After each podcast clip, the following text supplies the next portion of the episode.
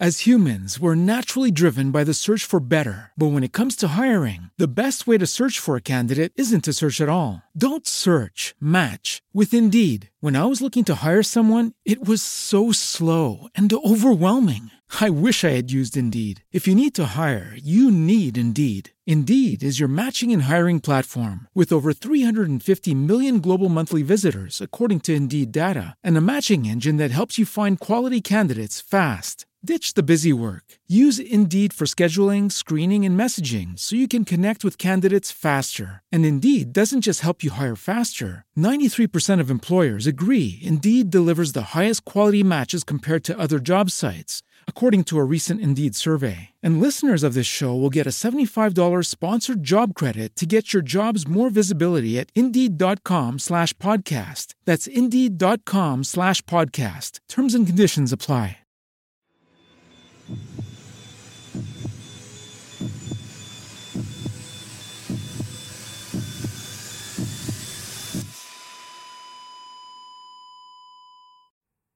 Today's episode relates to violent crimes against children.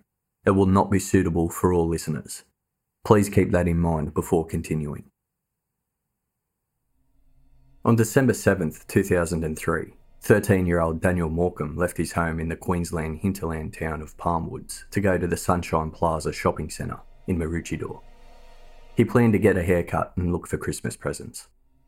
He had begged his twin brother Bradley to go with him, the twins went to the plaza together on the bus often, but on this rainy day, Bradley didn't want to go, so Daniel went alone. Their joint birthday was only 12 days away, and shortly after that, it would be Christmas. Despite having to go by himself, Daniel was happy. He was excited to buy his parents something special for Christmas. Daniel left his home on Woombye Palmwoods Road and made the 1 kilometre 20 minute walk from his house to the bus stop underneath the Kiel Mountain overpass.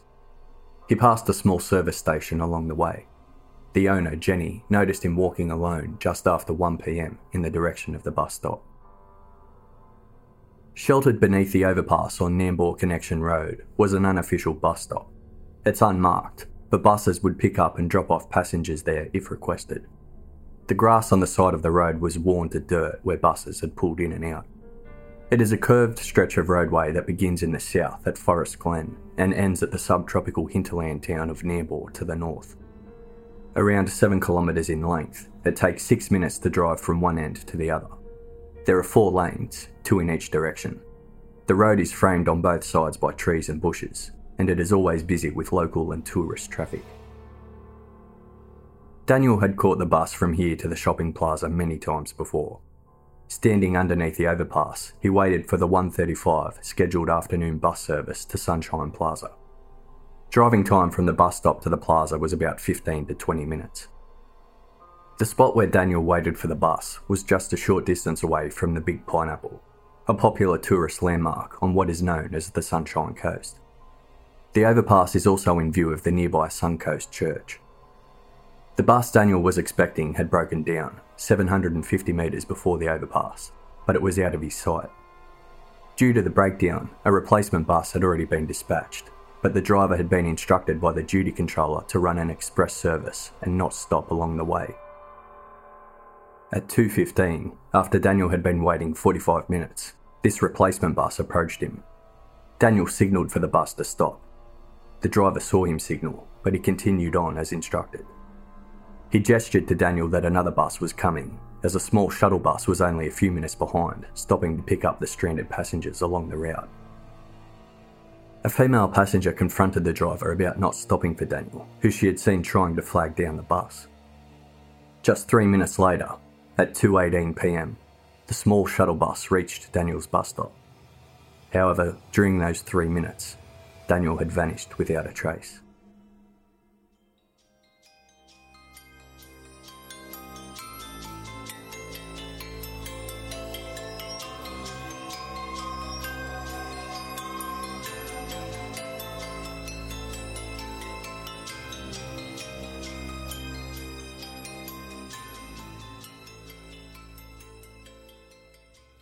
Palmwoods is a small country town in Queensland's hinterland, nestled just off the Bruce Highway. With just over 5,000 residents, it's a close knit and unassuming town 20 minutes from the Sunshine Coast tourist resort town of Mooloolaba. The land around was once covered in pineapple plantations, which propped up the area's farming industry. In the early 2000s, Bruce and Denise Morcombe purchased a large family home at the northern end of Palmwoods, closer to the smaller town of Woombye. They had three young boys, so the spacious four bedroom home on a stunning five acres was the perfect family home. Bruce and Denise were regional franchisers for the Jim's mowing business, and Bruce was a keen gardener, so he was drawn to the sprawling garden and the old barn which used to be used for storing pineapples from the local plantations. They had moved from another house close by, so the area was familiar to them. From a young age, the boys were used to riding their bikes around and having their own independence. When the twins were six, Daniel was hit by a four wheel drive out the front of the family's house. He was okay, but spent the night in the hospital. They were resilient kids. By 2003, the family had been in their new home for two and a half years, and their sons, Dean, aged 15, and the twins, Daniel and Bradley, aged 13, were entrenched in their local community. The boys had moved schools to Bardina and they spent weekends helping their parents do up their property. They had a dam which they stocked with fish like Australian bass, golden perch, and barramundi, and the boys helped their father plant over a hundred fruit trees. The boys loved spending time at home and exploring the area. Bruce Morcombe described Daniel as a shy, quiet boy who would pick flowers and collect knickknacks for his mother on the way home from school. He and twin Bradley were best mates and were always together. Bruce and the twins had befriended two ponies at a local plant nursery. Although not technically twins, as the ponies were born a day apart to different mothers but the same father, the boys still formed a special bond with them. When they were old enough, the ponies came to live with the Morcombes at their property. Daniel named his pony Bullet, and Bradley's pony was called Sorrento. The boys would walk them around and ride them every second day. They had ducks, chickens, cats, and Daniel's other best buddy was their German Shepherd, Chief. Chief was very protective of Daniel. Daniel's shy and quiet temperament led him to have a special way with animals. He was kind and patient, and it was no surprise to his family that he wanted to become a vet. The Morcombe family was close, and as mid 2003 approached, their mowing business had over 50 franchisees. Bruce and Denise looked to quieten down their lives, so they sold off half of them and planned a Greek holiday to celebrate their 20th wedding anniversary.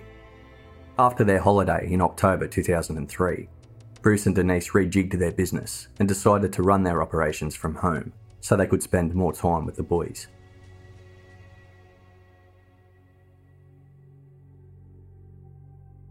The afternoon Daniel had gone to the shopping centre, Bruce and Denise Morcombe arrived home from a work Christmas party in Brisbane about 4:30. They had wanted their three sons to go too, but the boys decided to stay home and pick passion fruits on a neighbouring farm. Neither Dean nor Daniel was home when Bruce and Denise arrived. Bradley told his parents Dean was at a friend's house, and Daniel had left to go to Sunshine Plaza earlier in the day, but he wasn't home yet. Bruce and Denise immediately believed something was wrong. They called the bus company and learned of the problems with the broken down bus that afternoon. They drove along the bus route expecting to find Daniel stranded somewhere along the way, but he was nowhere to be found. At 7:30 they drove to Maroochydore police station. Daniel's description was noted and an alert was put out for patrol officers to be on the lookout for him. Bruce and Denise were told to go home and wait for Daniel in case he returned home, and if he didn't, they could file a missing persons report the next day. They spent the remainder of the night calling friends and family to check if Daniel had wound up at their houses, but no one had heard from him. Using flashlights, they searched their own property in case Daniel was in the sheds or stables, at the dam, or amongst the fruit trees. They also headed back to the bus stop, but they weren't sure what they were supposed to be searching for. By now it was night, and Daniel was afraid of the dark. They were frantic with worry.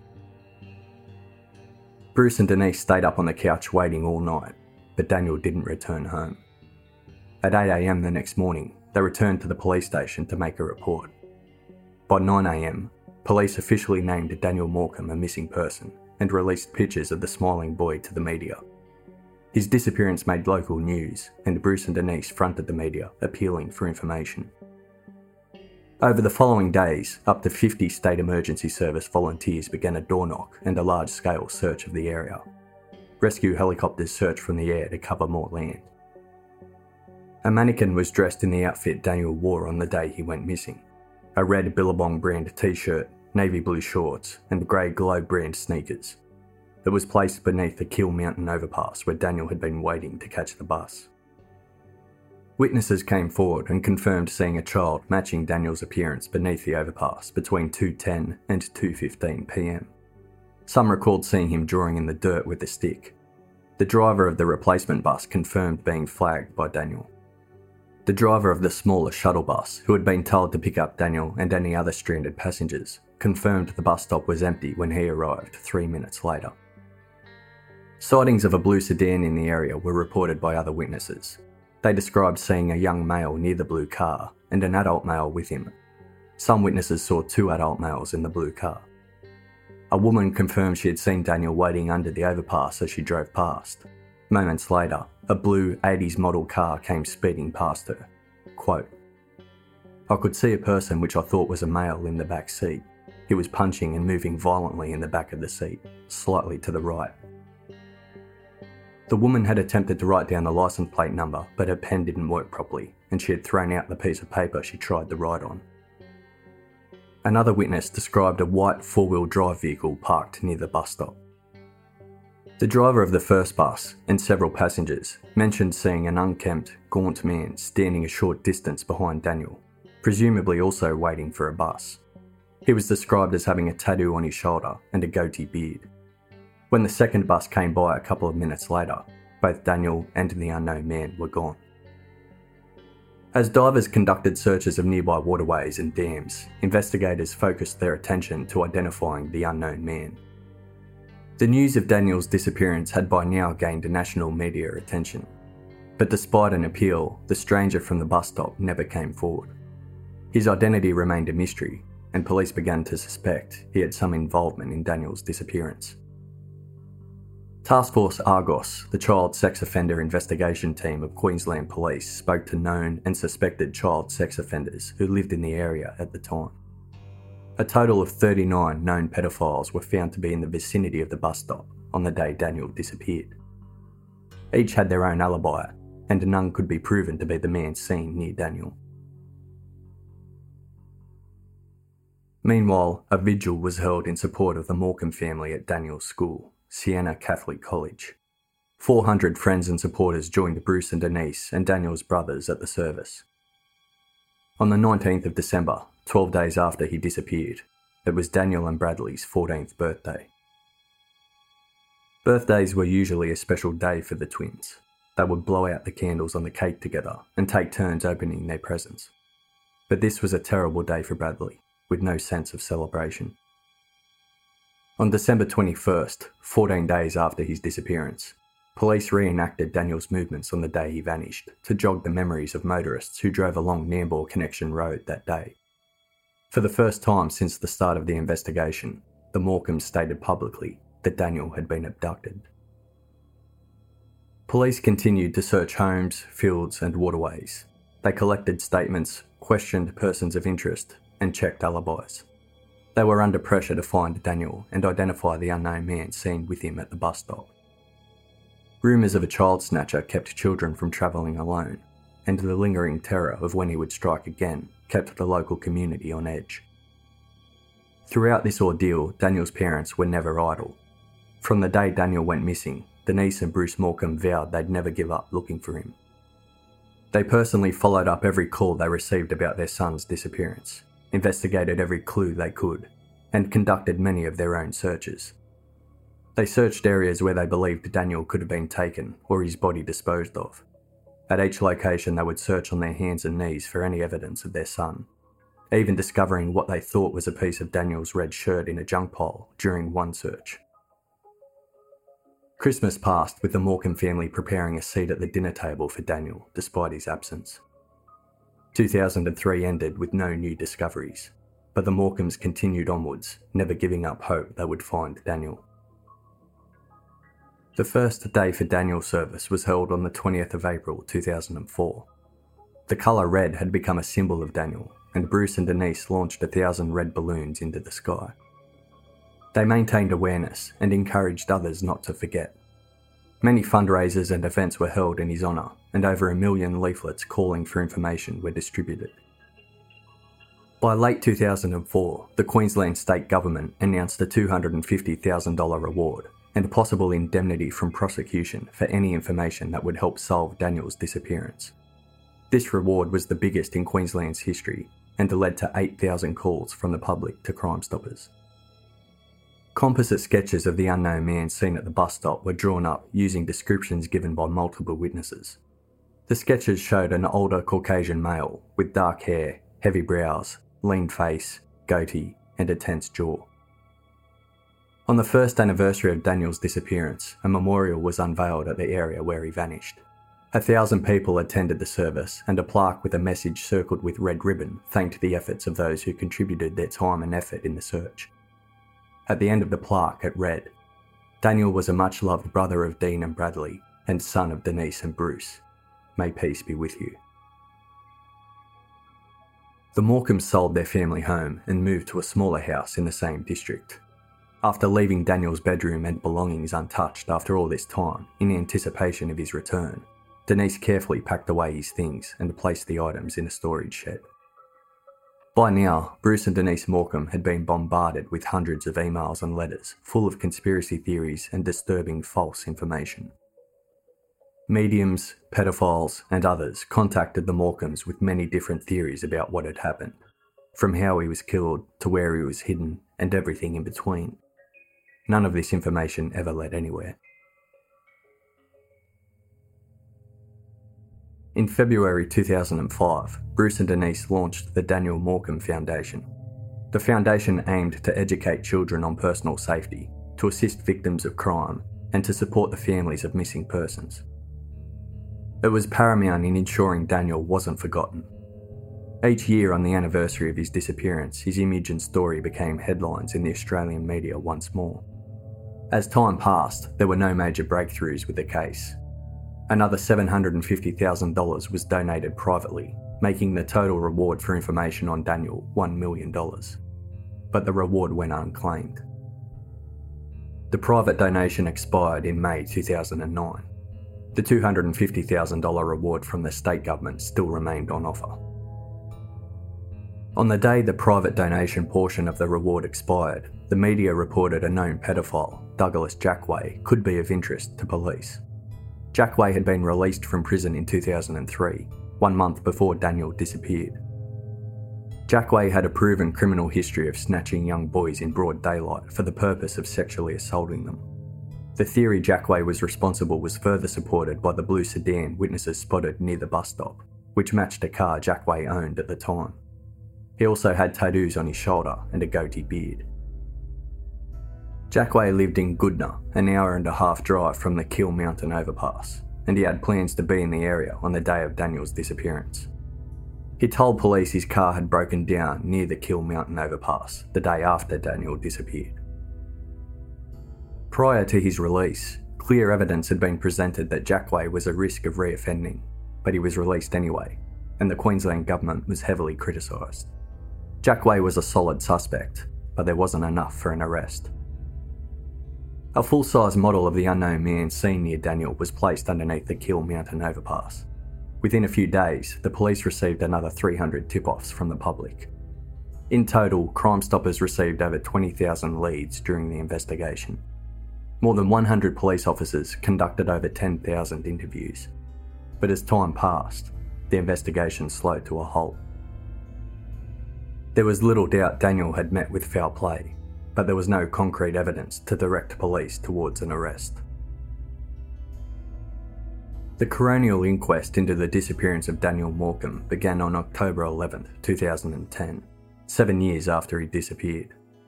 The Morcombes hoped their search for the truth would soon be over. In the 10,000 page police brief given to the coroner, a total of 35 people were listed as high level persons of interest. Their names were suppressed from the media. Each suspect was referred to by the letter P for person of interest, along with a number. Bruce and Denise Morcombe attended each day of the inquest. They listened to the sordid and disturbingly detailed history of abuse each person of interest had previously perpetrated against children. One person of interest, known as P1, actually confessed he and an accomplice dumped a barrel containing Daniel's body into the Brisbane River. The river was searched, but nothing was found. The confession was later proven false. Another person of interest, known as P5, described as a psychopath who had previously been accused of rape and kidnapping, had threatened his girlfriend into giving him an alibi. When his girlfriend was asked why she protected him, she claimed she was blinded by love. P5 had approximately five hours unaccounted for on the day Daniel went missing. On the 31st of March 2011, P7 was summoned to give evidence.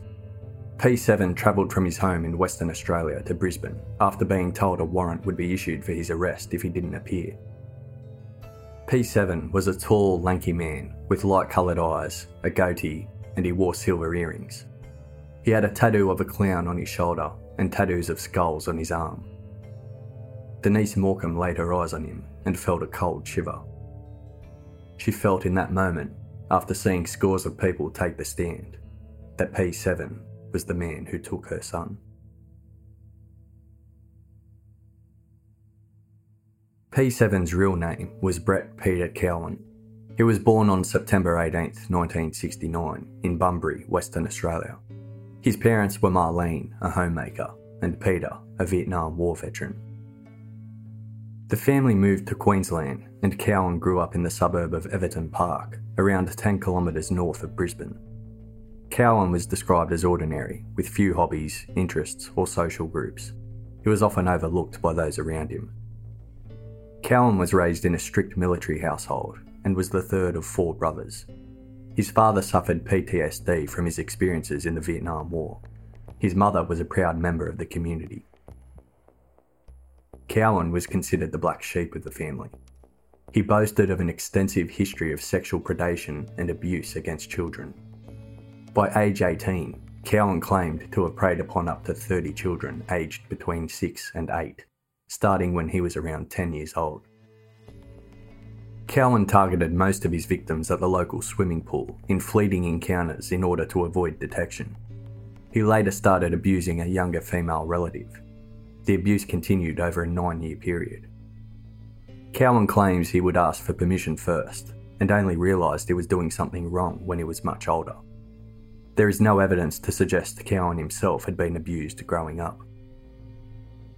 In his teens, Cowan attended Marcellin College, a Catholic high school in Northside Brisbane. He was a loner, prone to violent behaviour towards people he perceived as weaker. He also displayed a cruel streak towards animals. On weekend camps during bush skills courses, he paraded dead lizards and possums he had killed. He was of average intelligence and dropped out of school in year 10 relying on his parents to support him. He was a cigarette smoker and habitual drug user who first tried marijuana at age 11 and regularly used amphetamines, cocaine, and LSD. His first convicted child sex offence occurred in 1987 when he was 18 years old. Cowan was already known to police at that stage and was performing court ordered community service as punishment for drug and theft offences. Wearing a pair of orange overalls, he worked maintenance at a public park in Brisbane while children from a nearby childcare centre played around him. Cowan grabbed the seven year old boy by the hand and pulled him into a toilet block, locking them both in a cubicle. A childcare worker noticed the boy was missing and started calling out his name. Cowan placed his hands around the boy's throat, squeezed, and threatened to kill him before releasing him. Cowan's demeanour after the attack was calm and carefree. When the police came by Cowan's family home that night, he barely reacted. He was charged and pled not guilty. He denied putting his hands around the boy's throat and eventually claimed the boy enjoyed what they did together. After his arrest, Cowan was released on bail, during which time he disappeared. He spent two years on the run interstate before he was finally found in the beachside suburb of Cronulla in Sydney and brought back to Brisbane for trial. The survivor of this attack bravely testified against a smiling Cowan in court. Cowan was convicted of indecent dealing and deprivation of liberty and sentenced to two years imprisonment. Cowan's second convicted attack occurred in 1993 when he was living in a caravan park in Darwin with his girlfriend. Cowan had not informed his girlfriend of his past, and she did not suspect he was a pedophile. That evening, a six year old boy who lived two caravans away from Cowan was walking back from the toilets. Cowan spoke to the boy and enticed him to join him in checking out some wrecked cars nearby. After leading the child through a gap in a fence away from the caravan park, Cowan grabbed him and carried him to a rusty wrecked car. He tied him up and stuffed paper in his mouth. When the rope loosened during the attack, Cowan took a knife and cut the boy's legs and chest, leaving him to die. Covered in blood, with extensive injuries all over his body, the boy twisted out of his restraints. Dazed and in shock, he stumbled to a service station for help. His injuries were so severe it was initially thought a car had hit him. He wouldn't tell police who attacked him. Cowan had traumatised the child so profoundly he was too terrified to name him. Once the rumours of a child molester living in their community spread through the caravan park, Cowan joined the search for the attacker. Nobody suspected Cowan, and the survivor continued to stay quiet. Other residents of the caravan park saw Cowan as young, popular, outgoing, happy, and he had a girlfriend. They didn't suspect him for a second. Cowan even made a scene, saying he hoped the police would catch the bastard. It was all over for Cowan when a DNA sample was found on the child's underwear. When the police asked residents of the caravan park for samples to match, Cowan confessed. The survivor believed Cowan attempted to kill him and expected him to die after the attack. However, the charge of attempted murder was dropped prior to the trial. Cowan used years of heavy drug taking as the reason for his history of assaults. He was sentenced to seven years jail for unlawfully causing grievous bodily harm, deprivation of liberty, and gross indecency. Psychological assessments deemed Cowan a pathological liar who lived a parasitic existence with a gross lack of awareness. He believed his victims would not report him, as they probably enjoyed the experiences. As humans, we're naturally driven by the search for better. But when it comes to hiring, the best way to search for a candidate isn't to search at all. Don't search, match with Indeed. When I was looking to hire someone, it was so slow and overwhelming. I wish I had used Indeed. If you need to hire, you need Indeed. Indeed is your matching and hiring platform with over 350 million global monthly visitors, according to Indeed data, and a matching engine that helps you find quality candidates fast. Ditch the busy work. Use Indeed for scheduling, screening, and messaging so you can connect with candidates faster. And Indeed doesn't just help you hire faster. 93% of employers agree Indeed delivers the highest quality matches compared to other job sites, according to a recent Indeed survey. And listeners of this show will get a $75 sponsored job credit to get your jobs more visibility at Indeed.com slash podcast. That's Indeed.com slash podcast. Terms and conditions apply. Cowan was only required to serve three and a half years of his sentence after acknowledging his sexual deviancy was a problem and agreeing to attend a sex offenders treatment program. After his release, Cowan moved to the Sunshine Coast in Queensland with his pastor, aunt, and uncle, Keith and Jenny Philbrook. Cowan claimed to be a reformed Christian who had given his heart to God and was no longer taking drugs. He attended the Suncoast Church, which was located only 100 metres from the Kiel Mountain overpass where Daniel disappeared. Cowan joined a Christian outreach program and regularly attended meetings at the church. Church leaders were never aware Cowan's criminal history involved acts against children, but boundaries were apparently put in place by Cowan's uncle to limit his interactions with children, as he did have some knowledge. During his time worshipping at Suncoast Church, Cowan allegedly tried to rape a fellow parish member, a 15 year old girl. Police were not contacted about this attack. It was believed to have been covered up by the church at the time, a claim denied by the church leader, who was adamant if such an allegation was confided to him, he would have remembered it and taken swift action. Cowan soon met and married another churchgoer in 1999, and they had children together. His wife claimed to be aware of the basics of Cowan's criminal history, but as a forgiving Christian, she trusted he had changed. Other churchgoers claimed Cowan stopped attending the parish once he was married. Cowan and his wife divorced within five years of marriage, and a custody battle for their children took place in the family court. Cowan was interviewed by a psychologist, and he admitted he always worried if things got bad, he could offend again, but insisted he would never do it against his own flesh and blood. Custody of their children was awarded to Cowan's ex wife. At the time of Daniel's disappearance, Cowan still lived with his wife on Alf's Pinch Road in Beerwah, a 30 minute drive from the Kiel Mountain overpass. On December 21, 2003, a few weeks after Daniel's disappearance, police interviewed Cowan for the first time. Cowan owned a white 1990 four wheel drive Nissan Pajero, similar in description to one of the cars a witness had seen at the overpass right around the time Daniel disappeared. Cowan told police he left home around 1.30 that day. He had spent the morning working in his garden. He drove to an acquaintance's house in Nambour to collect a mulcher, and he estimated he got home around 2.30. His route took him past the bus stop where Daniel was waiting. Cowan claimed he didn't observe any people or any vehicles at the bus stop when he drove past. When he got home, he mulched some trees, had a shower, and stayed in for the night. After this first interview, he voluntarily gave a DNA sample and provided a photograph of himself. He also consented to a forensic examination of his car. This examination did not reveal any evidence Daniel had been inside the vehicle. The next day, police questioned Cowan's wife. She believed Cowan didn't return home that afternoon until about 3 pm. Cowan's acquaintance, who he borrowed the mulcher off, told police that he had been at his house for only five minutes to collect the mulcher. The police reenacted the drive Cowan took that day and discovered there was 45 minutes in Cowan's statement that was unaccounted for.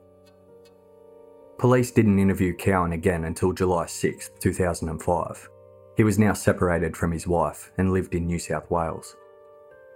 During this second interview, Cowan agreed with police the composite sketch of the unknown man seen with Daniel at the bus stop shared a resemblance to himself, but he felt it looked more like his brother.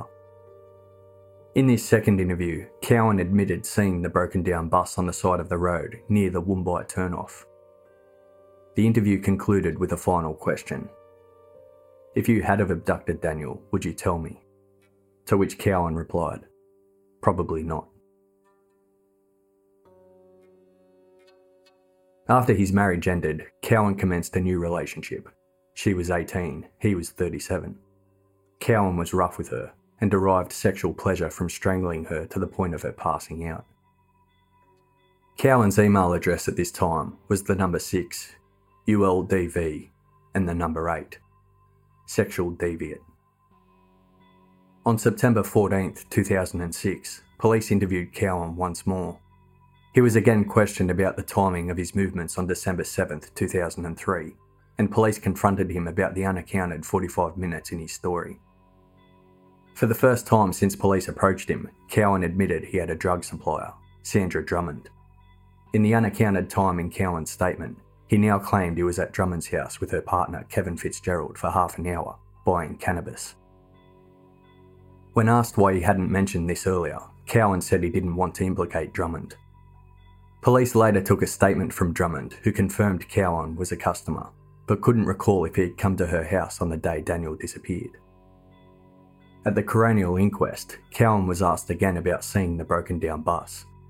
He said after thinking about it some more, he was now unsure whether or not he did see the broken down bus, or if instead he had just heard about it on the news or saw it in a reenactment. He also told the inquest Daniel was too old for his liking as he preferred boys aged from 6 to 8 years old. When asked directly if he had any involvement in what happened to Daniel, Cowan said, I had nothing to do with Daniel's disappearance. Nothing at all. Bruce and Denise Morcombe left the court visibly distressed. They both felt Cowan was the unknown man seen at the bus stop with Daniel, but there was no evidence of that, and Cowan was free to leave after giving evidence at the inquest. He had answered all questions asked of him a few days later, Cowan's drug dealing alibi, Sandra Drummond, appeared before the inquest. Previously, she was unable to give police a definitive answer as to whether or not Cowan was at her home on the afternoon Daniel disappeared. She couldn't remember. But now there was new evidence. At the inquest, she stated that on most Sundays, she and her partner Kevin Fitzgerald would visit the Beerwah RSL and play the poker machines using their loyalty cards. The loyalty cards actually keep a record of the time you play the machines, and their loyalty cards showed that Drummond and Fitzgerald were playing the machines from 2:20 p.m. on the 7th of December 2003, which clashed with the time that Cowan said he was at their house. Despite his alibi unravelling, Cowan was free to return home. On April 1st, 2011, he boarded an 8pm flight back to Western Australia. His participation in the coronial inquest was complete, and for him, the saga was over. Whilst waiting for takeoff, the passenger seated beside Cowan started some idle chit chat. The passenger's name was Joe Emery. He was a friendly bloke around the same age as Cowan. They shook hands and hit it off quite well. They had a lot in common. Joe Emery was a career criminal, and he and Cowan spent the five hour flight to Perth getting to know each other. Cowan was impressed by Emery and he gave him his phone number. The two men remained in contact and formed a close friendship. It was a week after appearing at the coronial inquest that Cowan first heard about Drummond's testimony on the news. Hearing the new evidence placing her and Fitzgerald at the RSL playing poker machines at the time he was supposed to be at their house, Cowan was quick to protect himself. In an attempt to misdirect the police and hide the criminal history associated with his real name, Cowan legally changed his name to Shadow Nunya Hunter. Shadow was his dog's name. Cowan heard the name Hunter on television, and Nunya was short for none of your business. Cowan was living in a caravan park, and Joe Emery visited regularly. Cowan had been fired from his job and couldn't afford to live in the park for much longer. He was desperate for money, so Emery introduced Cowan to his friend, Paul Fitzgerald, Fitzy, as he was more commonly known. Fitzy was the boss of a crime gang that Emery was a member of. After spending a few weeks getting to know Cowan better, Cowan had earned his respect, so Emery thought he would be a good fit for the gang. Emery vouched for Cowan, and Fitzy started him off with some small time jobs to make sure he could be trusted. As Cowan's involvement increased, he earned the trust and respect from the other gang members. The structure of the gang was hierarchical, and each member worked under a strict code of trust, loyalty, and honesty. This moral connection was paramount in Cowan feeling he could confide in those around him, and it actually discouraged the pathologically deceptive behaviour he had exhibited throughout his whole life. Pimping, drug dealing, burglary, bribing, blackmailing, loan sharking, gun running, and smuggling were just some of the crimes Cowan committed. He collected money from sex workers, blackmailed a bank manager, bribed custom officers at Perth International Airport, stole $50,000 worth of cigarettes, purchased firearms and fake passports, stole cars, transported blood diamonds, and moved large sums of money and drugs. Cowan proved himself to be loyal to Fitzy and the gang, and he was rewarded with bigger jobs. And as the crimes got bigger, so did the payouts. Greed became Cowan's primary motivation. Fancy food, alcohol, cars, clothes, women. Things he could never afford in his life previously were now readily available to him. Powerful men knew Cowan, or Shadow Nunya Hunter as he was now known, and they respected him. Life was good for Cowan. The disappearance of Daniel Morcombe and the coronial inquest was a distant memory as he lavished himself in luxuries. On August 4, 2011, Fitzy messaged Cowan and said he wanted a meeting. Cowan was later picked up in a car by Fitzy, and the two of them drove to meet with Craig. Craig was a corrupt cop who Fitzy paid well for confidential information, and Fitzy wanted Cowan at the meeting. Craig gave Fitzy some information about different jobs they were planning and warned him to dump a silver Hyundai they were using, as the police had their eyes on it. As the conversation was wrapping up, Craig mentioned one more thing. It was the reason why Cowan was at the meeting. There was a subpoena coming from Brisbane for Cowan to appear at the coroner's court again.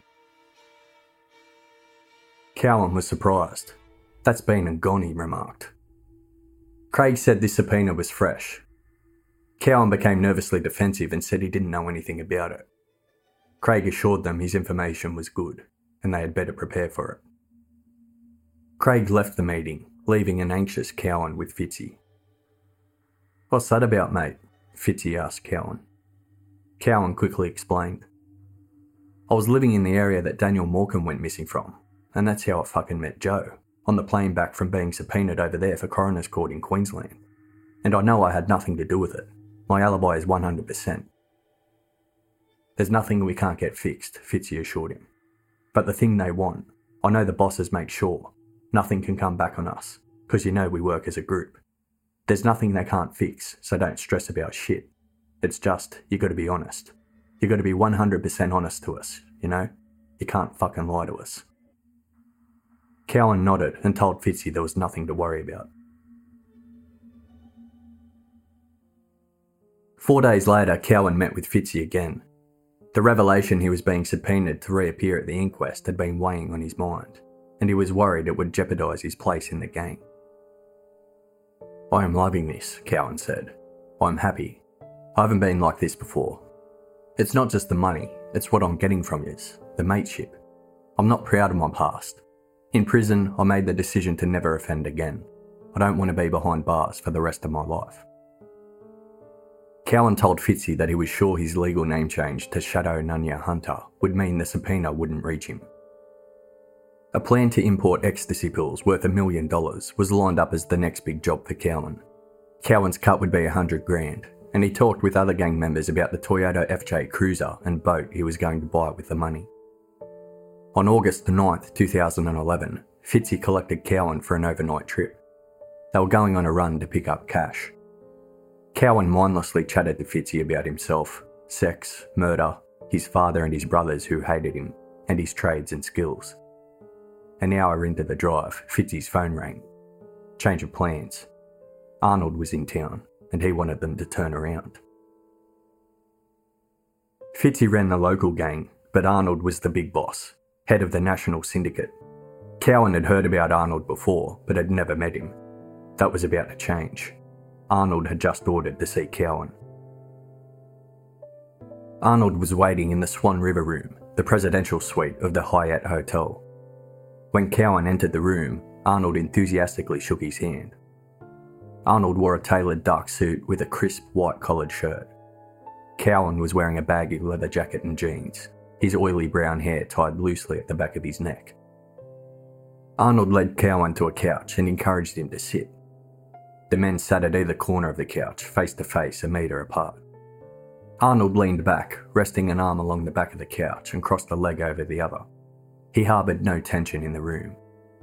Cowan hunched forward, his elbows on his knees. Arnold began their conversation with informal chit chat. He referred to Cowan as Bud.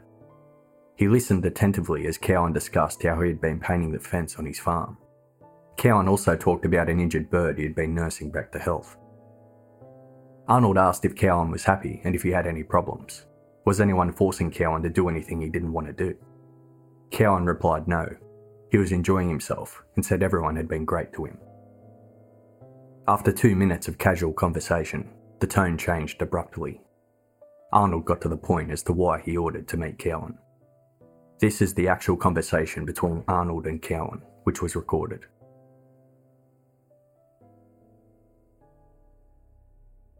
Listen, one of the reasons I brought you here was, um, as you know, I said to you before, we've got a walk before we run, we've got to crawl before we walk.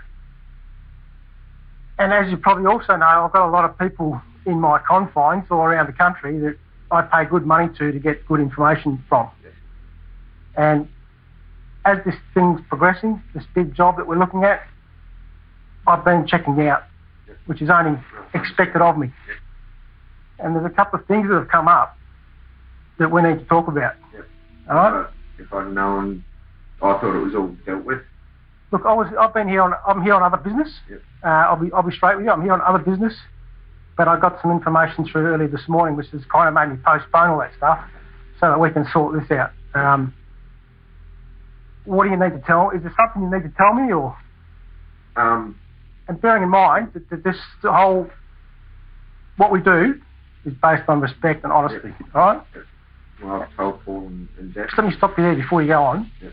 I'll, I'll let you know that I don't care what you've done. Yep. all right? Yeah. I've got no qualms at all. You know, I've dealt with a lot of, lot of real bad cunts, all right? Yeah. And I've had a lot of real bad cunts on my books. What they do, what they get up to, doesn't phase me at all. All I'm looking for is loyalty, respect, and honesty. Yeah. And I'll pay you back as you pay me back. So go on. Now, um, because I lived in the area, Just let me figure out how to turn this bloody thing off. System off. Sorry, go on. I was living in the area in 03 when Daniel Morcombe went missing, and so I've been interviewed and I was hounded for ages about that. Um, I can guarantee I had nothing to do with Daniel Morcombe's disappearance. Um, one of my alibis, or half an hour of my alibi, they reckon they've shot the pieces because my drug dealer's now changed mind that I wasn't at her house. And um, I've lost my two eldest kids due to this as well. Um, I was brought forward to the coroner's inquest in March, April this year, and um, I thought that was the end of it. So I was surprised when Craig said to me that there's a um, not a warrant, but a Tina. subpoena. Yeah, look, I I got some info this morning. Um, um, basically saying those things, but, but what concerns me more than anything else is it's, it's telling, it's, the info's telling me, and as I said, I pay good money to a lot of people, and I take a lot of risk in doing that to get the information that I need to keep us safe and clean Yep. as a group. Because ultimately, you know, if the heat's on you, then the heat's on Paul, the heat's on Jeff, and the heat's on me. And I can't afford for that to happen, all right? So, so what's happened is, from the information I've got, all right, I'm told you've done you've done the Daniel Morcombe uh, murder. I'm told that it's dead set that that you're the one who's done it. And it, like I said, that doesn't bother me at all. But what concerns me is that I need to, I can sort this for you. You know, I can sort things out. I can buy you alibis. I can all, I can get rid of stuff, all that kinds of things that needs to be done. I can do, but I need to know what I need to do. You know what I mean? So you saying to me, look, I had nothing to do with it. That's not what I'm, I'm being told.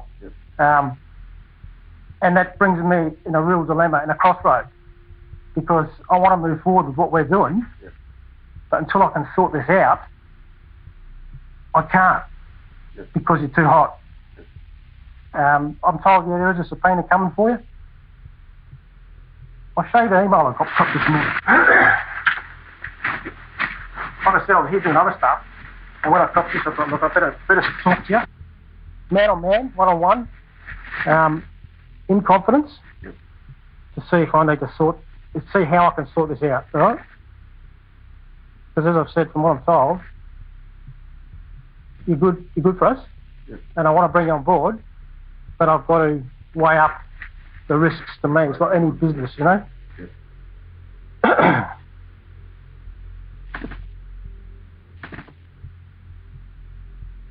Ha- Have a read of that. All right, that's what I copped this morning.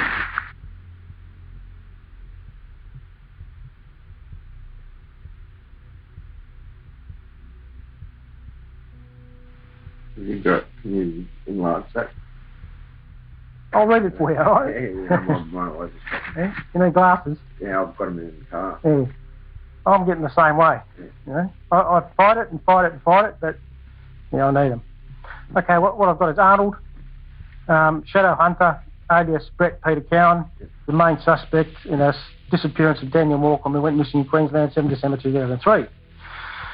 My sources tell me that there's no doubt he's the person responsible for this event. Witnesses have placed him at the scene uh, with Morcombe just prior to disappearance. Additionally, there's about a 45 minute window of opportunity where, where Cowan is unaccounted for. He provided a weak alibi two years later in a family court matter, but there's something about this alibi that's not right, and I'll find out a little more shortly and let you know. The Morcombe case is one of the highest profile missing person cases in Queensland history, and there's a lot of media interest in it. Cowan gave evidence at an inquest under the code name of P7, and I suggest you Google some of the info that I've provided to get more of a feeling for this matter, which I've done. Coroner's inquests are recommencing shortly and Karen will again be uh, in the spotlight. If you can't sort this out, then I suggest you drop them like a hot potato. All right, so that's that's what I've copped, and that's why I've had. I've postponed everything.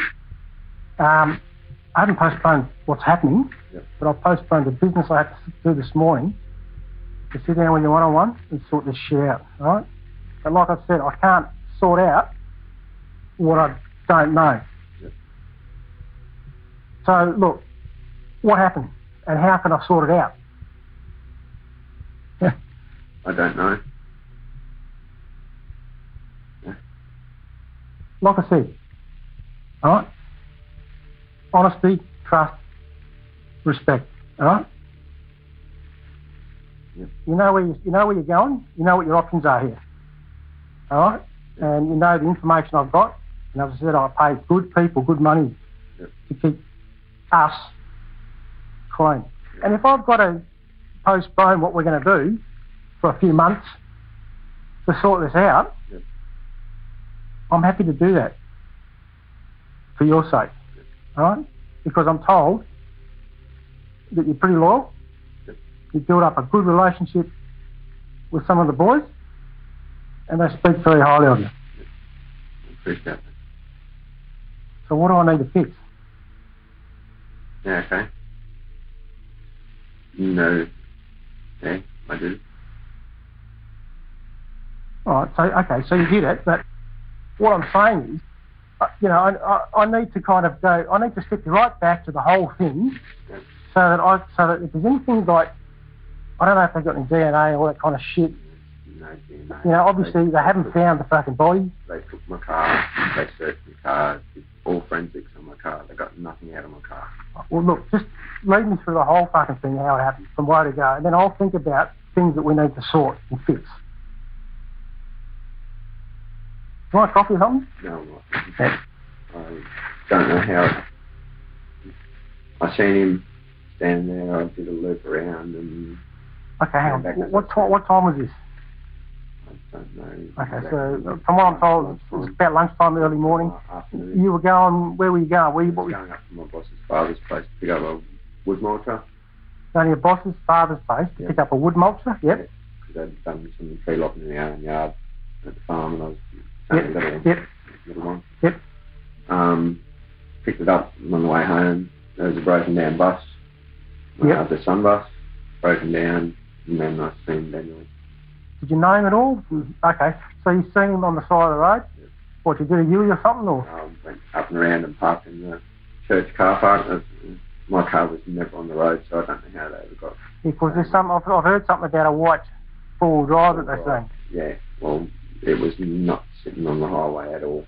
So you parked behind the, Behind, near the church or Yeah. wherever it was. Yeah. Okay. uh, walked down and sat there, and then Did you talk to him for long or? I didn't talk to him at all when I got there. Maybe just look as though I was waiting for the bus. Okay, yeah, fair enough. Yep. Um, the bus drove past, and that's when I said, I'm going down to shopping centre. Do you want to lift? Yep. And he's gone, yep. Uh, So he's missed the bus or something, has he? Or? no, the bus drove past because it Oh, was okay. given the orders not to pick up any more passengers because it was the broken down one, and there'd be another bus through. in a Yep, yep. minutes. Okay, so you, you asked him, do you want to lift? He said, yeah. Yep, He's jumped in. Where did he, where did he sit in your car? The front, the back? seat, Passenger seat, front. passenger Yep, seat, yep.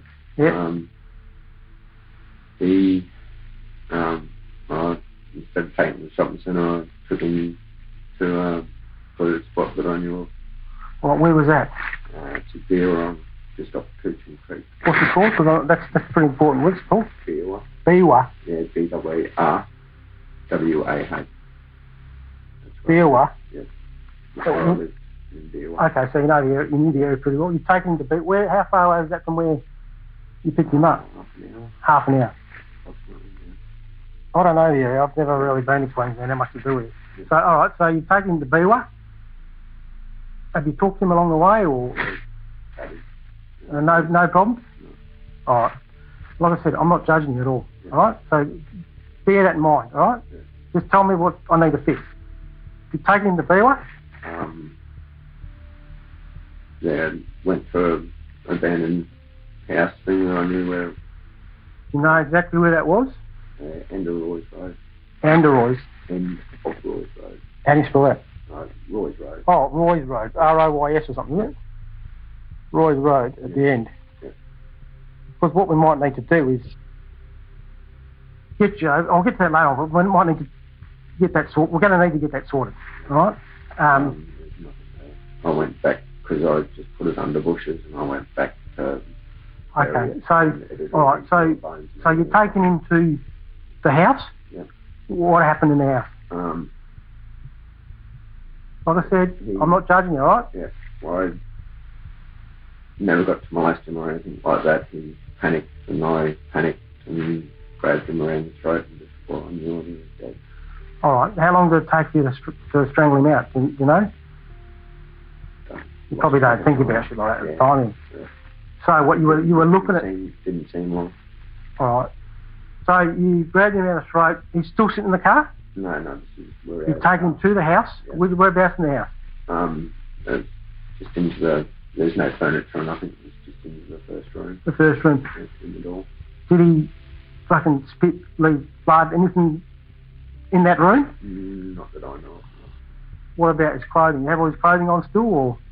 Um, yes, he had his clothing on there. All right. So you've choked him out. He's he's, he's died Yeah.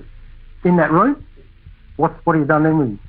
Um, taking him outside, took his, um, put him into the back of my car. What, when you say the back of your car, you're talking about the Where what was it, was a white four drive or something? Uh, yeah, okay. So it had like a like a big door at the back. Yeah. Did it have seats in the back as well? Or? had seats taken out. Okay. The, mul- the mulch was in there. All right, so you've lied him in the back of the car Yes. with the mulcher there still? Yes. Has he touched the mulcher or Nothing. Did you reckon you left any prints at the house or No. The house is gone. it's gone? Yeah. All right, so we'll get to that in a minute. So you've taken him in the back of your car. How long does it did this take, you reckon? Um, I I only had to go like from the house 150 metres to where I, because it's all bush and. It's no, All right, so you've taken old- from the house. It's an old sand mining site. You picked him up from the ha- from the house, put him in the back of your car, and you've driven him 150 metres or so to to where?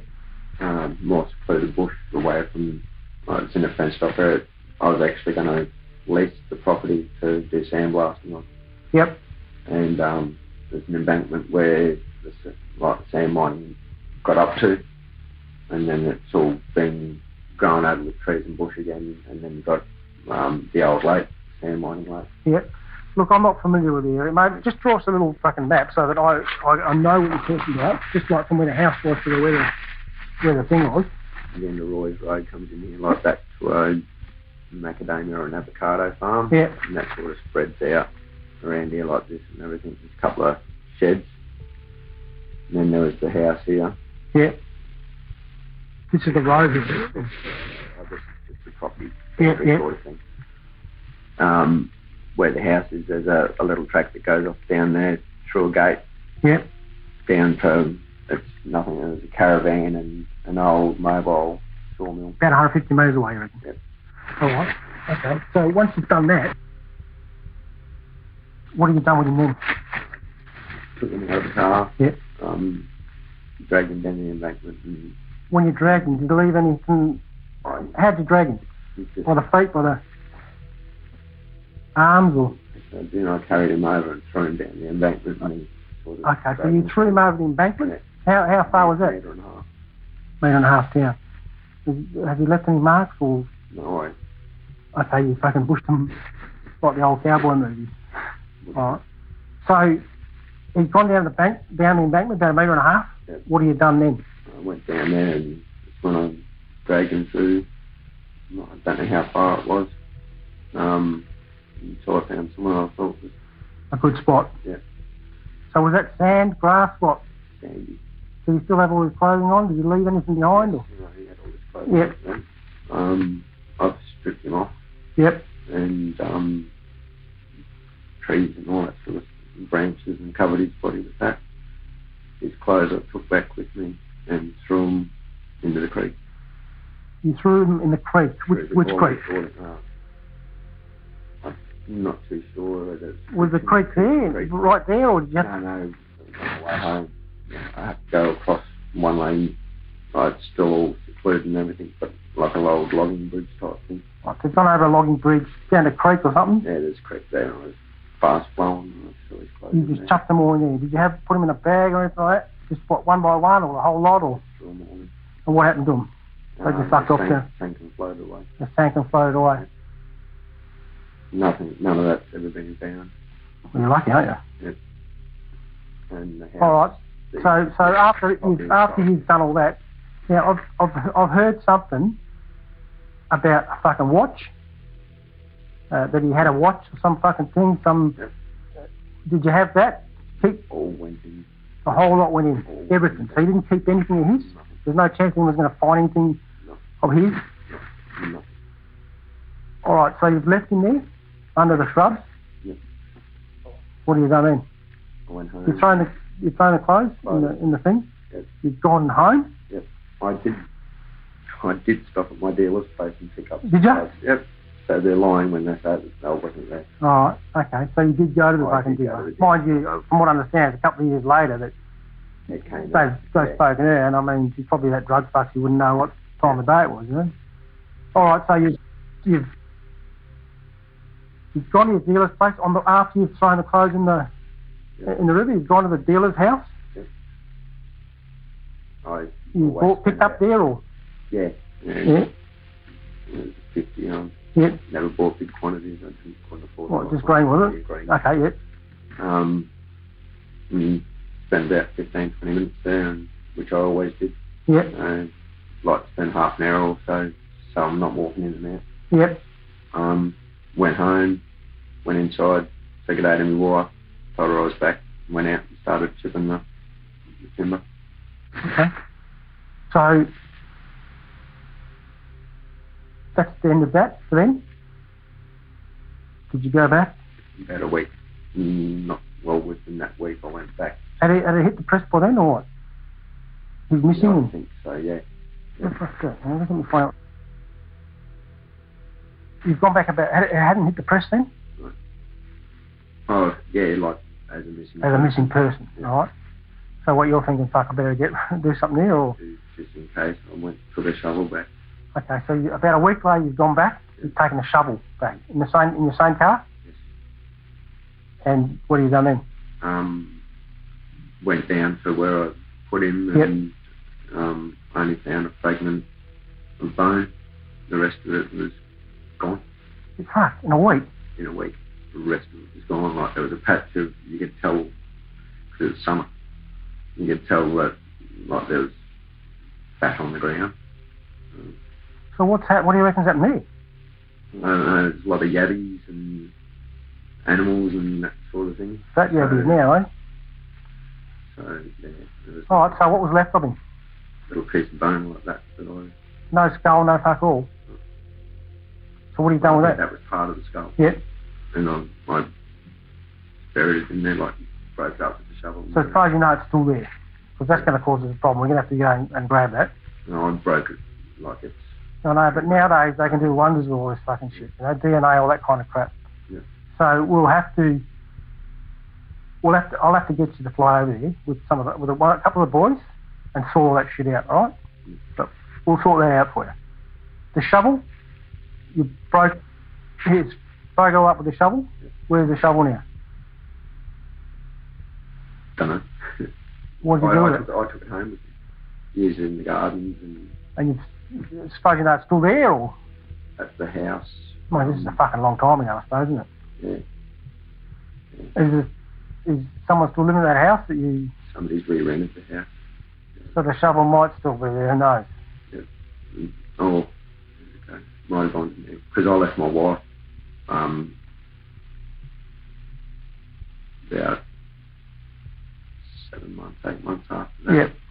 and um, we were living in, we moved from that house to Nambour to another house. Okay. And then I left her and went to Moranbah. All right. So there's, as far as you know, there's nothing of his you've kept that No, can fucking make you get your Cullen stuck. Yeah, nothing at all. And the bit of bone that was left, Yep. how big was it? Like, Fuck, that's amazing, eh? As well, um, to this day, I'm still, So you've gone there to fucking bury it all, and that's all that's left. that's all. And you've buried that in that spot? Yep. All right. Is there anything else you think that we need to fucking clean up? No. Your alibi, the fucking, this, this drug dealer of yours. Yep. You still talk to her or in touch you think we could approach her to fucking pay her some fucking dollars or, or you think we should just... I'll have a think about that. I'll have a think about that, all right? She's on the drugs as far as I know. So she may be approachable on that sort of thing. But it's the boyfriend that's saying that he would have remembered the motor and all that sort of stuff on the chipper. So, What's the chipper got to do with all this? Well, it's because I did show him the chipper. Oh, you showed him the chipper, and he's, he's saying that he would have remembered, but he's saying he doesn't He remember. doesn't remember. Okay. All right, Shadow, look. I need to make some fucking calls. I need to have a bit of a think. What I'll do, I'll get Adam, or, or or no, I'll get, I'll get Jeff to come back up, and um, he can take it down, fucking Paul. I'll give you, you know, that go buy yourself something to fucking eat. Let me make some calls. When I've sorted out the fucking calls, um, I'll give you a call back I can sort out what to do. Might have to put, think about putting up tonight somewhere.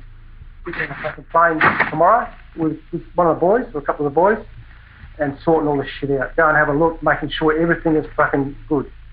Because if we can sort this out now, it's going to keep us all happy. Right? I said to um, Anything else? I said to Yep. cutting all ties. I've cut ties to my family before, Yeah. but I've got no problem with cutting all ties to everybody, even to the state of death certificate dead. Okay. Look, you know I can, you- you know I can fucking fix things, all right? I mean, Joe, we fixed it. We sent Joe away for a while. We had a few dramas. It's not an issue, all right? He's done with the riots. Oh, I'm sure he's going all right. so, have faith in me, all right? Um, we'll sort this out for you, and um, we'll move on. I might have to put this job back a little bit till we sort it out. But that's not a problem, all right? Nobody else. Now, now, it's up to you what you tell them. All they know is I need to talk to you about something. Yeah, well, that's not something that I'm going to tell anybody. No, no, that's fine. We have to come up with a scenario then. Yeah. Oh, let me have a think about it. We'll sort something out, all right? If Jeff that needs to know that, Yeah. you know, like, Yeah. I'll- Someone else I'll, is going to need to know. I'll, I'll leave that in your court. Yeah, because I'm going to have to send someone with you to sort all this fucking shit out, all right? But let me have a think about it. Let me let me get uh, I'll get Adam to come back up with Jeff, and, and I'll make make a couple of calls. I'll talk to a couple of my people that I've fucking uh, have been giving me some of this info, just to see if there's anything else that could that, get us yeah, unstuck. That's that half an hour alibi that the new saying I wasn't there. That's what's we need to clean up. But if there's anything left here, and you say the house is gone now. yeah, the house is gone. What do you mean gone? Demolished That, now? I don't know. It's like a worker's cottage. Okay. And was there any fucking No blood. blood, no blood, no spit, fucking, did you fuck him? No, didn't him. Didn't Did you fucking blow? Did you, you know, No. did you, so you left no spoofs, nothing? No, nothing. And even if there was my DNA in the house, I'd been there before with uh, another guy. Yeah.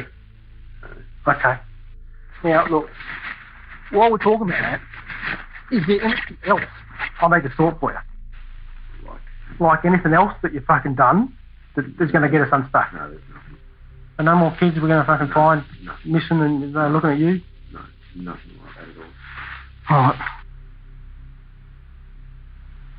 I didn't go out that day on computer either or anything like that. Just happened. So when you through this fucking, I'm just thinking, why are you talking? I'm thinking, you know, because there's a lot of shit I'm trying to fucking sort out here. There's something about this watch, you know, they're, they're missing this fucking watch. Did you see a watch he had, or I didn't. that might have been in a pocket or some fucking thing? I wonder if it was heading up the sink. Might have to look at. You're gonna have to show him also where you fucking. All them bloods through there. Yeah, You know, and the, the amount of time ago it was and everything. yeah. That's probably in your advantage. But what concerns me is the actual fucking place that you fucking where where you took him, you know. But we'll sort that out. Really knows about that place. So. Yep. We'll sort it, alright? And like I said, we're just going to have to put things back a bit. Sort it.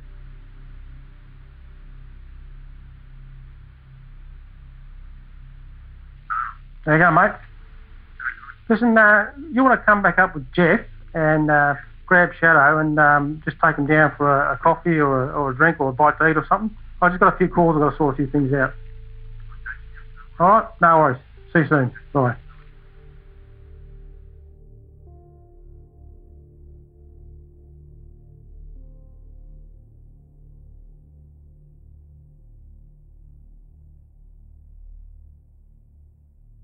After his confession to Arnold, Cowan had lunch with Fitzy. He was cocky now. He boasted again about abducting Daniel Morcombe. He explained he took Daniel to the isolated property in the Glasshouse Mountains and invited him inside for a glass of water. They entered the abandoned building and Cowan attempted to remove Daniel's pants. Daniel said no and fought him off. Cowan panicked, wrapped his arm around Daniel's throat, and squeezed until he was dead. Cowan said he thought he was going to be arrested when police arrived at his front door for that first interview, two weeks after Daniel went missing.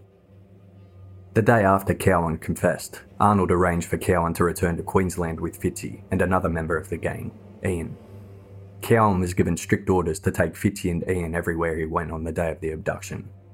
Fitzy and Ian were to help dispose of any remaining evidence that could implicate him. On August 13th, Cowan directed Fitzy and Ian to a demountable building along Kings Road at the Glasshouse Mountains, located in Beerwah, 30 minutes south of the Kiel Mountain overpass. The area was far from civilization. It was a lonely, isolated place. Cowan, Fitzy, and Ian walked one by one into the dense bushland. Cowan led the way, and as he weaved through trees, ducked under low branches, and climbed over shrubbery, Fitzy and Ian secretly marked the path they took.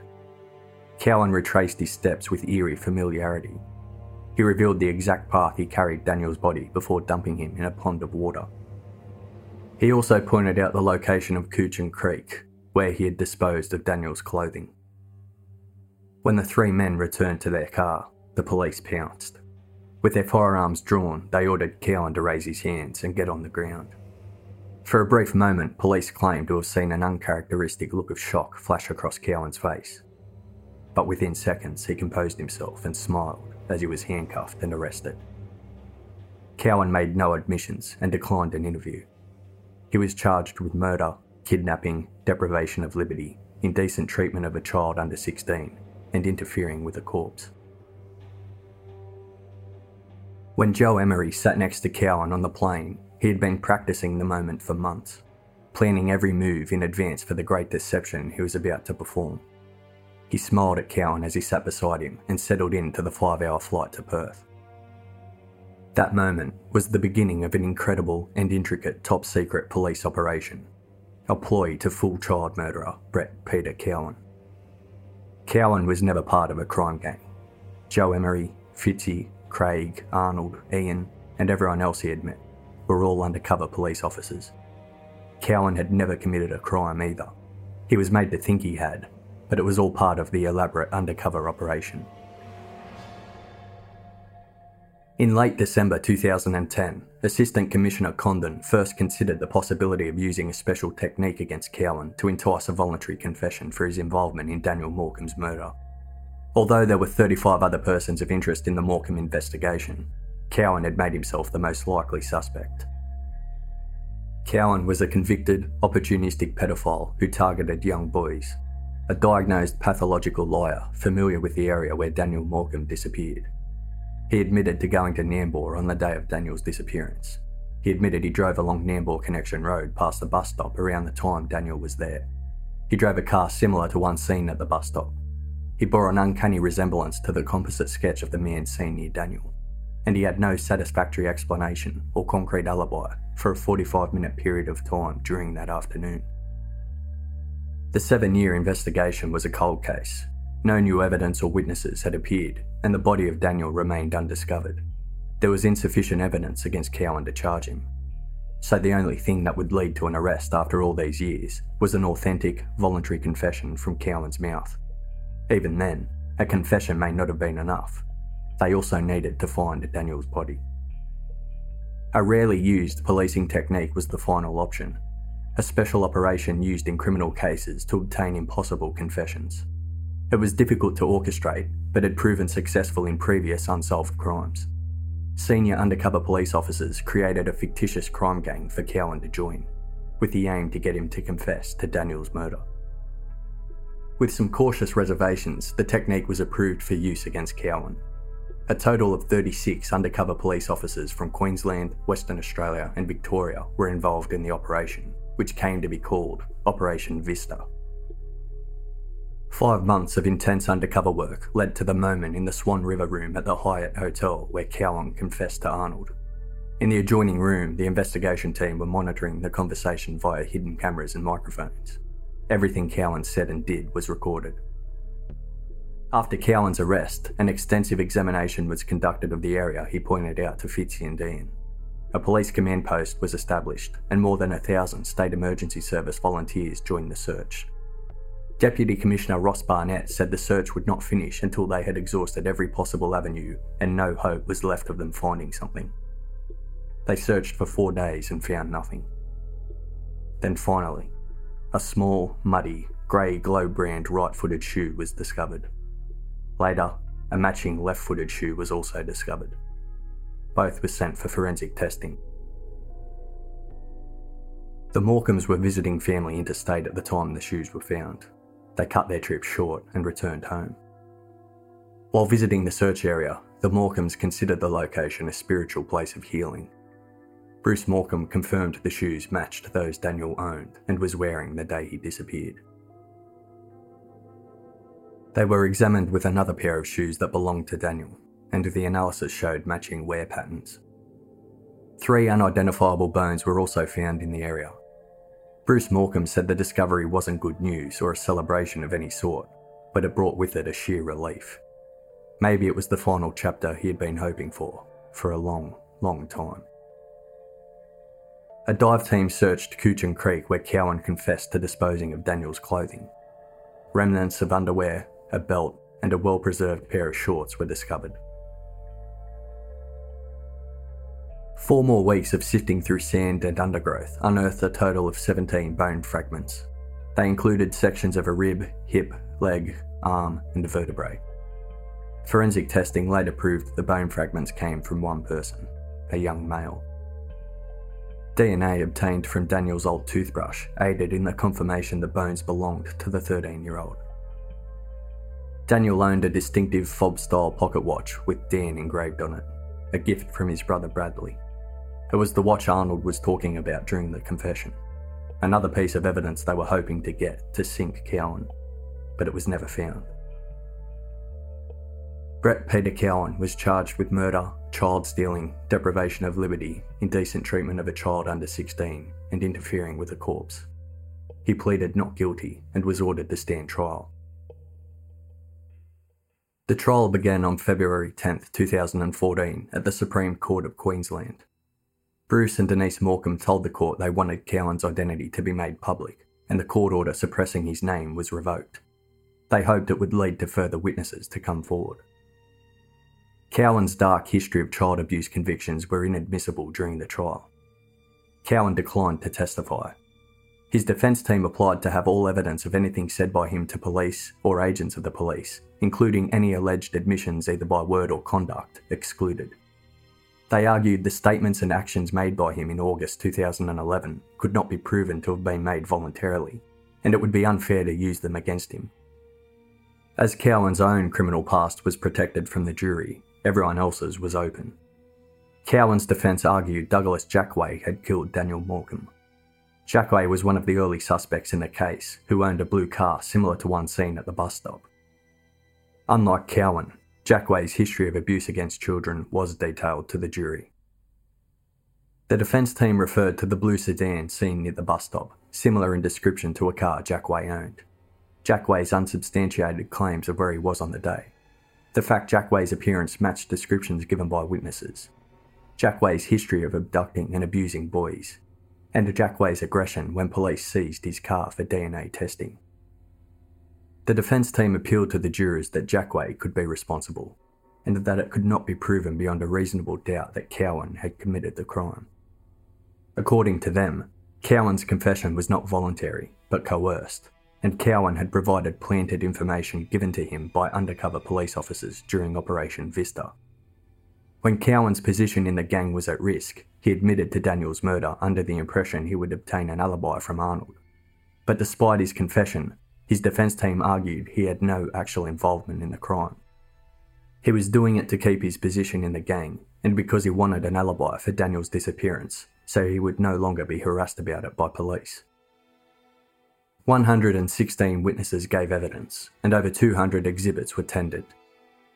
The jury of six men and six women deliberated for nearly eight hours before delivering their verdict. Guilty. Bruce, Denise, Dean, and Bradley Morcombe each read victim impact statements prior to the sentencing. The following is Bruce Morcombe's statement. Ten years ago, you made a choice to rip our family apart. Your decision to pull over and abduct Daniel for your own evil pleasure ultimately caused a level of personal pain to each of us that has made it hard to go on. Over the 10 years, we made a face for media with determined self control on the outside. On many occasions, particularly in the first few months, I was physically ill each morning at the unbearable images of what may have happened to my son Daniel. Even today, I am haunted by thoughts of how long he was actually held captive and what other unspeakable things you did in those sheds at the end of King's Road at Beerwah. Why would you really dump someone without clothes? Why was his belt loose and not still looped through his pants? It makes me nauseous just thinking about your total lack of respect for a child's life. Listening to you describe and watching you with a smirk on your face how you threw Daniel's lifeless body down an embankment and a week later you returned and crushed his skull with a shovel. Chop, chop, chop, you coldly explained, in an emotionless, matter of fact way. We now have to live out our days with the unimaginable images of wild dogs devouring our much loved son's remains. Daniel did not deserve that. He was a great kid and would not hurt a fly. You have robbed him of 70 years of life. Our family's first sleepless night without Dan on December 7, 2003 haunts me even today. That feeling of helplessness and unimaginable pain never leaves you. The next day, I recall picking up Dean after work in the afternoon on Monday, December 8. He asked me, Have they found Daniel? These are four small words that torture me even today, because I had to answer no. I listened to Denise's broken sleep, punctuated by frequent nightmares and looking into the face of my young twin boy who has lost his soulmate, a raw image that is often relived, which had a profound effect on how I functioned. Nothing about my life today resembles how we enjoyed life as a family before that day. Our friends from 2003 are different because we are no longer the same people. We can be short tempered and have a streak of bitterness and carry on, caused by your delirious, selfish actions. We were forced to move away from our unique garden paradise and much loved family home. We were running a successful small business that we were forced to sell. We could not return to regular employment because we were constantly distracted with disturbing thoughts. We were forced to sell all our other investments to be able to survive. But survive we did, because you made one monumental mistake that day. You picked on the wrong family. Our collective determination to find Daniel and expose a child killer was always going to win. Perhaps the greatest impact your heinous crimes had on me is being witness to the impact it has on the people that I love.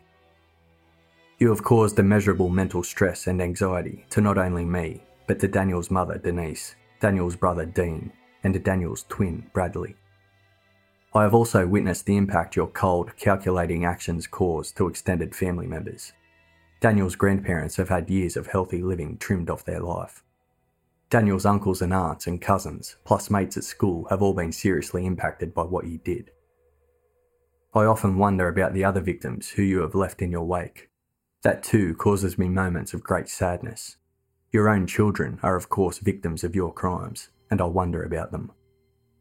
In a strange twist of fate, the Daniel Morcombe Foundation was established to educate children about personal safety and also assist young victims of crime. I've sat watching you in the same court for close to 40 days, covering the coronial inquest, the committal hearing, the pre trial hearing, and your trial here. Throughout that time, you have been completely devoid of any remorse of what you did to Daniel.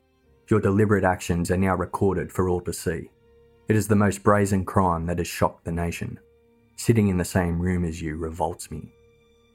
How you sit there day after day, almost frozen in the one position, is chilling. You have been convicted as a repeat sex offender, leaving a trail of destruction, distress, and damage to souls for three decades. Predators like you cannot be rehabilitated. A cunning plan by police has brought you unbalanced. You have been exposed as an opportunistic, perverted, cold blooded, child killing pedophile. Central to the facts are not who done it, but you done it. May Daniel's soul rest in peace.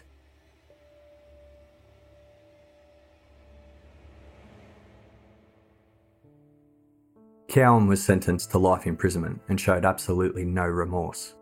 The presiding judge said, quote, Cowan was a convincing, plausible, and adaptable liar. You had no intention of taking Daniel to the shopping centre. You were just thinking about what you could do with him. Everything about what you did to that child was horrific and disgraceful. This is not just a murder, but a terrible murder. It has had widespread and shocking impacts. After the discovery of his body, and actually prior to Cowan's trial, Daniel Morcombe was finally laid to rest at a funeral held at his old school. It was December 7th, 2012, the nine year anniversary of the day he disappeared, and 475 days after he had been found. More than 2,000 people attended the service. The church was packed and overflowing. An unopened Christmas gift from 2003 Daniel's school report card that had arrived the day after he disappeared, and a school photo of Daniel were placed on his casket. Bruce Morcombe told the thousands of supporters, quote, Please do not be sad. Appreciate that the evil act that took Daniel happened a long time ago. Today is about embracing his return to his family and being reflective of what might have been. The colour red featured prominently throughout, Daniel's casket was carried out of the church by his brothers and schoolmates, while friends, family, and the state emergency service members who searched for him formed a guard of honour. The song Daniel by Elton John played. Daniel was buried a short distance from the Morcombe family home, not far from the bus stop he was abducted from. Every year on the anniversary of his disappearance, a day for Daniel is held to promote awareness of the vulnerability of children. Cowan has never shown a shred of remorse to the Morcombe family. The Daniel Morcombe Foundation is maintained to this day by Bruce and Denise. It educates schoolchildren all over Australia, giving them skills to recognise danger and to raise awareness of the dangers of predatory criminals. The Morcombes have visited thousands of schoolchildren, personally spreading the message of protection, safety, and opportunity for all children. The Foundation also offers a huge support to victims of crime providing everything from money to medical treatment. In one of his first interviews with the media, shortly after Daniel disappeared, Bruce Morcombe sat nervously in front of the camera. Despite the shock and anxiety of suddenly being thrust into the media spotlight for one of the worst reasons he could ever imagine, Bruce's words were bold. They have picked the wrong family, he said, looking into the camera. We will never give up. Bruce and Denise made a promise on the day Daniel went missing that they would find him. They kept their word.